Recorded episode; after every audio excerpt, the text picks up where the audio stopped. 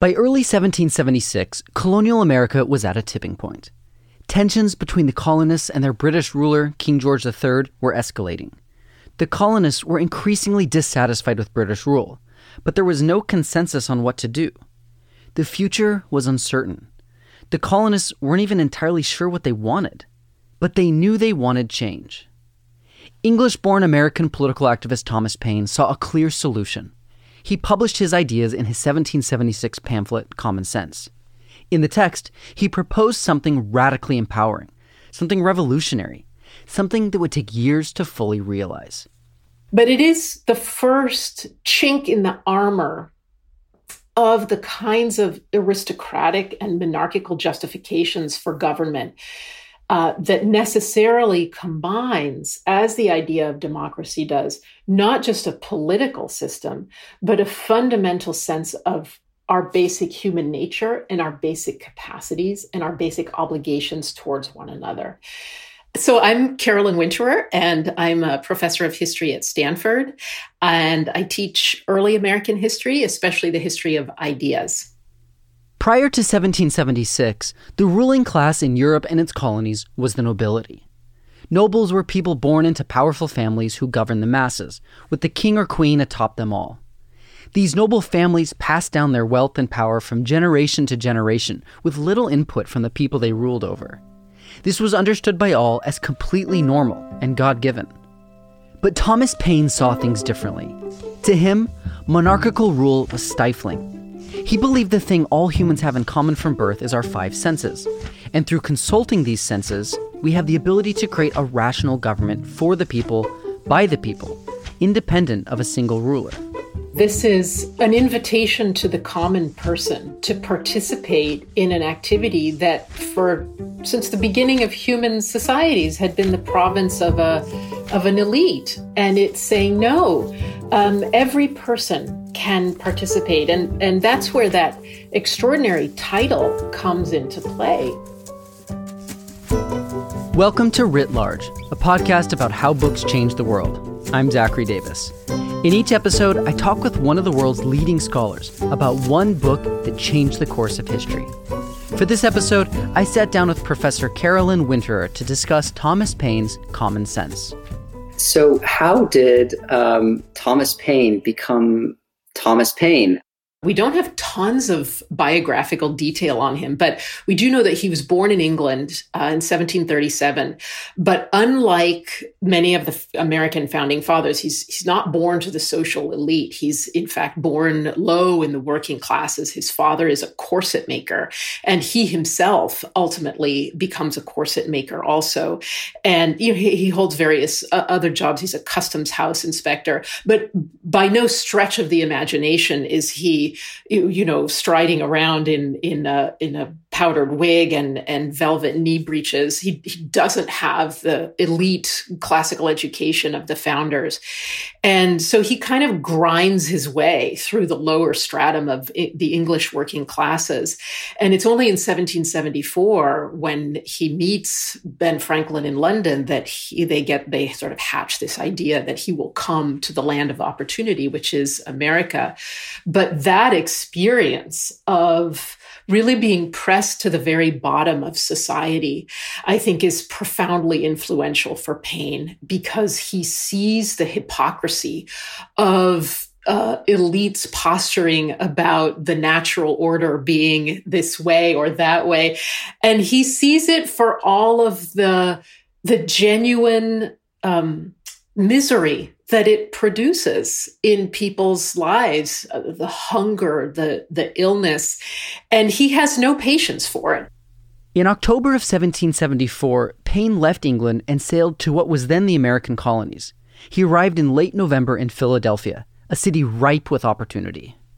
When we think of 18th century Philadelphia, we think of, of the city of the Enlightenment for North America. It's the largest city. It's got a whole 40,000 people, um, which is huge, you know, by 18th century North American standards. And it has a, a vibrant uh, printing culture. It's got all these institutions of civic participation that Ben Franklin himself had helped to found, like the Library Company of Philadelphia uh, other such organisms. And, and he does immediately go to work for one of the major um, magazines of the era. So he get, he tries his hand at, at writing for an American public. Paine got a job as the editor of the Pennsylvania Magazine and began his career as a man of ideas. And so he gets all these opportunities to sort of try his hand at writing. And he's done a little bit of writing in England, but this uh, shows him able to, to uh, write across a broad range of different topics from women's rights to, you know, what happened last Thursday at the town hall meeting, et cetera. So he, you know, he's, he's moving along on writing, but then he um, leaves that, that journal. After a few months, Paine left the Pennsylvania magazine and focused his attention on the colony's relationship with their ruler, Great Britain. The colonists were becoming increasingly angry with British rule. They were unhappy with British trade policies and opposed the new system of taxes. And then, furthermore, by that time in late 1775, there is fighting going on, right? We have had Lexington and Concord. The British are penned in the city of Massachusetts by George Washington's army. So they are fighting but what they do not know is what they are fighting for. There is no common um, sense for what it is that they want from the British. Do they want a redress of colonial grievances and that they would then go back to status quo antebellum, right? The way things were before 1763 when, you know, it was a great relationship, everybody getting along, everybody knew their place. Um, or do they want you know some kind of radical independence and this is the the um, kind of weird leftist ravings of people like sam adams right and and but there's no consensus across the colonies about what exactly they are doing. They are at loose ends. And this is the historical moment that Paine just boldly strides through, right? He's like, I got this. And in January of 1776 is produced anonymously this pamphlet that we know as common sense. And the reason that that pamphlet is so incendiary and extraordinary is because it answers that question. What are we doing? Uh, and, and what is all of this for? In common sense, Paine makes a strong argument for colonial independence, and he does it with the everyday reader in mind. He wanted his ideas and arguments to be easily understood. Common sense comes in as a breath of fresh air. He speaks to common people in the language of common people. So people read it and they recognize echoes of a known world. But then he opens up a whole new universe of possibility for them. So, you know, that's why even almost 250 years later, this pamphlet seems so fresh because it is truly visionary, because he does something that I would say, just as a historian of ideas, is one of the hardest things to do, which is to change people's minds. And Thomas Paine does that. He changes their minds across a spectrum of three or four major truths um, in a way that's really extraordinary how does Paine use words and motifs um, in this text to um, to both meet people where they are um, and then help move them in a different way? I mean, what what are some of the techniques that he uses there? Yeah, I would single out two here. Um, one is he uses uh, ridicule and absurdity to their best effect. What he does is is to take a truth that people think is established, and then to show how lame and um, ridiculous it is. And he says that a number of times. This is ridiculous. Okay, so one of the things that's ridiculous to him is the British monarchy. Now, you're not supposed to say that because that's like making a threat on the life of the US president. That's treasonous. Um, so, but what he says is, how ridiculous is it that we take the person, we take a person and give them a lot of power and then we shut them off from the means of information and which is exactly true how is it that you can wield so much power that you are the king of england but then you are kind of cloistered from what the reality of the world is george iii never leaves London. Never. He's just like there. And in fact, there's no reigning British monarch that visits North America until after the Civil War, which is extraordinary. So he says that that is ridiculous. And so then, of course, you put the pamphlet down, you say, well, you know what? You're right. I never thought about it that way. It is not only wrong, it is ridiculous. The second thing that he does is he uses the power of metaphor to their best effect.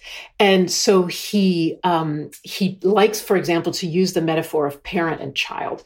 And this is how the colonial relationship was uh, described in the 18th century that Britain was the mother, the colonies were the baby. And in fact, there was a lot of broadsides that showed Britannia nursing her baby colony, uh, which is like, we think of that like how weird, but that's how they, how they talked about the relationship. And he's, he turns that on its head and he says, what kind of parent would eat their own children? Uh, what, this is child abuse. Paine also points out to his American readers the empowering size of their American continent, compared to the relatively small island of Great Britain that governs them. He turns their gaze west, beyond the colonies, all the way to what is today California. He gives Americans a vision beyond the 50 miles of coastline that they have inhabited for the last 150 years. And he says, yours is a continent. But then he goes into ridicule mode and he says, how silly is it that an island should govern a continent? Now, you think, you read that and you're like, yeah, right. That's ridiculous. Now, of course, it's not ridiculous, right? And why shouldn't an island govern a continent? It's no more ridiculous than anything else. But he makes it for the first time seem ridiculous. Um, so he has at his command in his arsenal of pamphleteering um, tools, these two finely honed tools that uh, ingratiate him to many, many people who might normally not want to listen to somebody who is from the bottom of society. But he's such a delight uh, to read because he does that that thing that all you know all public speakers and all writers really have to learn how to do, which is to persuade the audience to join your side of things, that you go into the world not as you versus me, but as an us. And once you have done that, um, your your task is much easier. What was the age of pamphlets? What were pamphlets, and how did um, this supernal pamphlet get distributed and read and and you know heard? Well, the 18th century is really the age of um, the first public opinion. The the idea of a, a, public in the way that we think of today is born in the 18th century. That it is a, a group of people outside of the government who do not have access to the levers of power necessarily, but they do have access to the printing press. And so they are able to respond to their overlords uh, through the mechanism of, um, you know, uh, coffee. Sh- they meet in coffee shops, and there's the, this is also the great age of the broadside, which are basically like posters that you can put on the side of public buildings. But it's it's public speech uh, meant to be read by many, many people, the disembodied public of the 18th century. So the pamphlet emerges as the uh, in this new ecosystem of possibility uh, of of rising uh, literacy rates, not just for men but for women, and of a kind of a format that is, I would say, the equivalent today is Twitter uh, which is having the same kinds of effects on our political fabric, which is that it's causing us to re examine our fundamental truths. This short, easily harnessed format that can change public opinion overnight, which Paine's pamphlet does. So it's published in January of 1776 anonymously, and it sells out overnight 150,000 copies. The text remains popular. It is the most widely reprinted document from the time period. One of the main reasons it's popular is that Paine touched on the universal natural rights of all people. In the introduction, Paine famously wrote that the cause of America is the cause of all mankind. So I think that's another reason why this has transcended uh, time and and place in a way that so many of the other pamphlets of that time period have not done. Could you walk us now about what the pamphlet itself is arguing? Um, what, what is he trying to convince people of? Yeah, so he's convincing them basically of two big things. One is the need for independence, which they also call separation. So he boldly makes that claim by saying, you know, look, if you're going to just stay within the British Empire, all these bad things are going to happen to you instead of all the good things that you've been imagining. He sketches this kind of dystopian future and he says things like, you know, um, you think that republics are more warlike but in fact it's monarchies that you know enroll us in all of these these various wars. By staying with britain you are then automatically against france and spain. It's it's you know terminal enemies etc so he he says it's it's more um, valuable to you to go for independence than to stay within the British Empire. And he sort of sketches out a way that they can do that. And, and he does a lot of pep talking. Thomas Paine is the first person to come in and essentially deliver the first um, anti colonial or post colonial document to say, you can Brexit from the empire. You can secede from the union. You know, he, he supplies us with some of that initial vocabulary that's going to get used during subsequent Brexiting, secessionist, post colonial movements. This was a radical idea at the time. Empires ruled the world. Breaking free from one to form your own country was unheard of. So that is extraordinary to say that the path of the future is not to stay within a very large and important empire that that says it's a liberty loving empire you know that's the rhetoric of british imperialism is to say no you need to get independence from it and then go ahead and make your own empire so it's it's also a, a, um, an, an imperial document uh, in its own way, but the empire will face in a different direction. It will face westward across the United States uh, and, and its North American continent. Paine's background made it easier to propose such a radical vision for America. He grew up on the other side of the Atlantic and didn't experience the struggles and conflicts of the American colonists until he was an adult. He had the advantage of experiencing the colonies with fresh eyes. It's a little like you know, if you have a dysfunctional family, right? Everybody gets used to it. It's like the frog in the slowly boiling pot of water, right? You're just like, yeah, my family always talks like this, blah, blah, blah. And it takes inviting someone over for a Thanksgiving feast for them to kind of pull you aside and say, you know, your uncle really is totally crazy. You should not stand for this. This is so dysfunctional that you need to remove yourself. You need to get the frog out of the pot of water.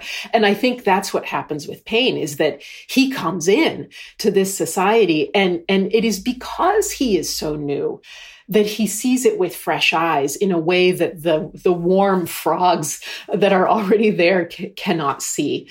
Um, so, but that, you know, that kind of brings us to the second part of the pamphlet that I think is less well recognized than it should be, which is that it is an anti monarchical screed in an age that not only was deeply monarchical, but had been for 2,000 years and would continue to be so until the present day. so um, he comes in and he not only heaps ridicule on the British monarchy, but he shows that it is fundamentally part of a larger uh, injustice, which is that it is. It, it derives the sources of its authority from a genealogical relationship to the past. The second part of Common Sense criticizes the historical nature of monarchies. Paine highlights the fact that under monarchical rule, authority is based entirely on genealogy. If you're the son of a ruler, you become the next ruler. This power is based on a person's family legacy, not at all on their qualifications. This approach to power kept families, countries, and empires locked in the past. And he says, no, that is fundamentally unjust. Life is for the living. It is not about the past. So this is a classic enlightenment document in that it, it takes a pair of scissors and it cuts off that family tree. And it says the only thing that matters is now. Life is for the living. And all of the traditions, monarchy, Christianity, etc., that rely on these genealogical connections to authority are fundamentally unjust and they prevent us from looking to the future. So we need to, um, you know, block all those cut off all of those connections and instead ground our authority elsewhere. So here's where he comes in and I think is the first major propagator of what we know as state of nature theorizing. So these are philosophers like John Locke in the 17th century, um, uh, Thomas Hobbes, and then Rousseau, who say well, if we don't ground our, our, authority in the king, where can we ground it? And so they invent this fiction called the state of nature, which is an, an origin point for human societies that is not historical. It, right, like it never happened. And it is also not religious. It is the Garden of Eden stripped of the fall narrative. So that's so liberating because you know you can do whatever you want with the garden uh, with the the state of nature and but it's familiar enough because it's kind of gardeny you know people go yeah i can think of the garden of eden i know it's that but i'll just take out the serpent and the man and the woman and and instead populate it with a bunch of people and they can build societies up from there well and instead of the the fundamental consequence or, or motivation being sin it's a desire for cooperation with equal members of a group.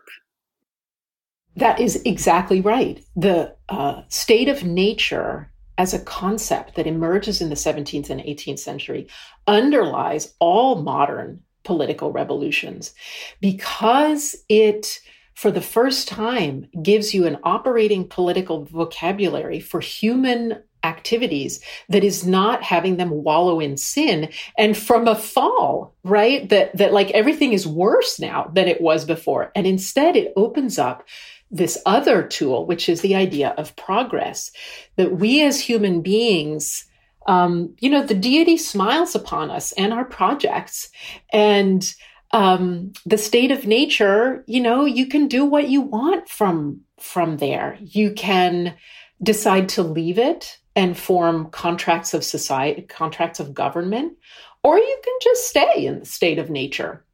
Uh, as they thought the American Indians had done. Just living in the state of nature. But it's so liberating as a political language. We would not have had the American Revolution or the French Revolution or the Latin American independence movements or any of the modern movements that we know today without this conceit, this fiction of the state of nature, because it is a fundamental reassessment of human nature, which is another term from the 18th century, human nature, um, that we're fundamentally good and that we deserve to live in happiness. In Paine's time and before, government authority was seen as a divine creation. Kings, queens, and emperors justified their positions by claiming that God had granted them power. The shift from divine rule to the state of nature gave more weight to human agency. Paine and other Enlightenment thinkers viewed government as created by the people, for the people. So, what we are going to do now is we're going to be concerned with the course of human events. And we are going to lay out the case for why we need to return to a state of nature which is what the American Revolution is in July 4th, 1776. It is a return to a Lockean state of nature uh, as they await the formation of future governments. And so Paine is totally in there, right? This is a pamphlet that lays out this really lovely picture of the state of nature.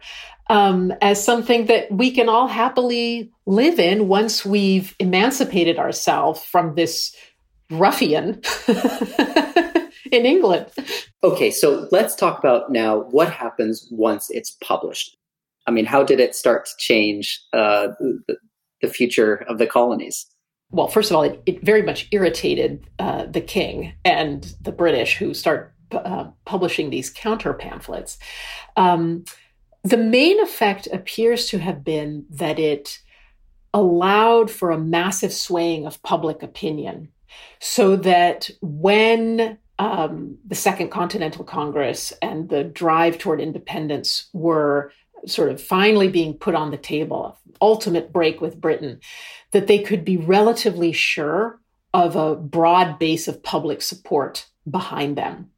That this was very exciting to people. If Paine's pamphlet had not been published, either independence would not have happened, that there would have been reconciliation. And Britain tried several times over the course of the war to bring olive branches to the colonies. But if there hadn't been uh, common sense, there either would not have been a revolution or the colonies might have been willing to uh, accept one of these olive branches, and we would have been Canada. But, um, you know, Paine essentially raises the stakes so that they are not just about commercial prosperity, but they're about ultimate existential realities. I think that um, the cause of the revolution would not have been pushed forward with such a degree of um, alacrity, I guess. So we might have had the Declaration of Independence, but later, or not at all. Part of the reason Paine's text was so influential was that it wasn't just about the American Revolution. It spoke out against monarchy across the board. The Declaration of Independence is has 28 grievances against one king. Paine's common sense has a full frontal assault on all monarchy at all time. And it's so it's a much richer document intellectually um, in that sense, and so it transcends its its time, and so you can use it, for example, in another revolution. Thirteen years after Common Sense was first published, France began a revolution of their own. Similar to the American revolutionaries, the people of France wanted independence from their monarchical ruler, Louis XVI. Paine's ideas about the natural rights of man and the state of nature fueled the French revolutionaries. During this time, he wrote other texts arguing for human rights, such as the rights of man and the age of reason. What is the longue durée influence of common sense and Paine's other writings since um, after after the French Revolution going forward? His greatest influence has really been in the United States. Uh, so I would say the only document that he wrote that has had an enduring value for people outside of academia, outside of stuff we teach to our students in college classes, is Thomas Paine's Common Sense, um, which you know, as you as you know, you can just sit down and read for a little bit with pleasure, um, and it's a reminder that education is great, but you don't need a fancy education to say things that seem really true to a lot of people if you speak clearly and eloquently um, about wrongs that must be righted. Imagine you're at a cocktail party. Imagine someone comes up to you and says, Professor Winter, how did Thomas Paine's common sense change the world? How do you respond to her in one or two sentences? Thomas Paine changed the world because he changed hundreds of thousands of people's minds overnight about a couple of truths that they thought were fundamental to their lived reality. And they discovered by reading Thomas Paine that they were wrong. It took an outsider's perspective to articulate and catalyze the fate of the American colonies. Without Paine, without common sense, there may not have been a United States as we know it today. His views on human rights and equality laid the groundwork for American independence and democratic revolutions worldwide. Writ Large is produced by Jack Pombrion and me, Zachary Davis, and is edited by Galen Beebe. We get help from Liza French. Our theme song is by Ian Coss, and our branding is by Dan Pecci. We're a member of LitHub Radio. Writ Large is a Lyceum original production. Join our discussion room in the Lyceum app to share your thoughts and hear what other listeners are saying. You can also find us on our website, writlarge.fm. There, you'll find transcripts, links to the books we discussed, and more information about today's guest. Thanks for listening. See you next time.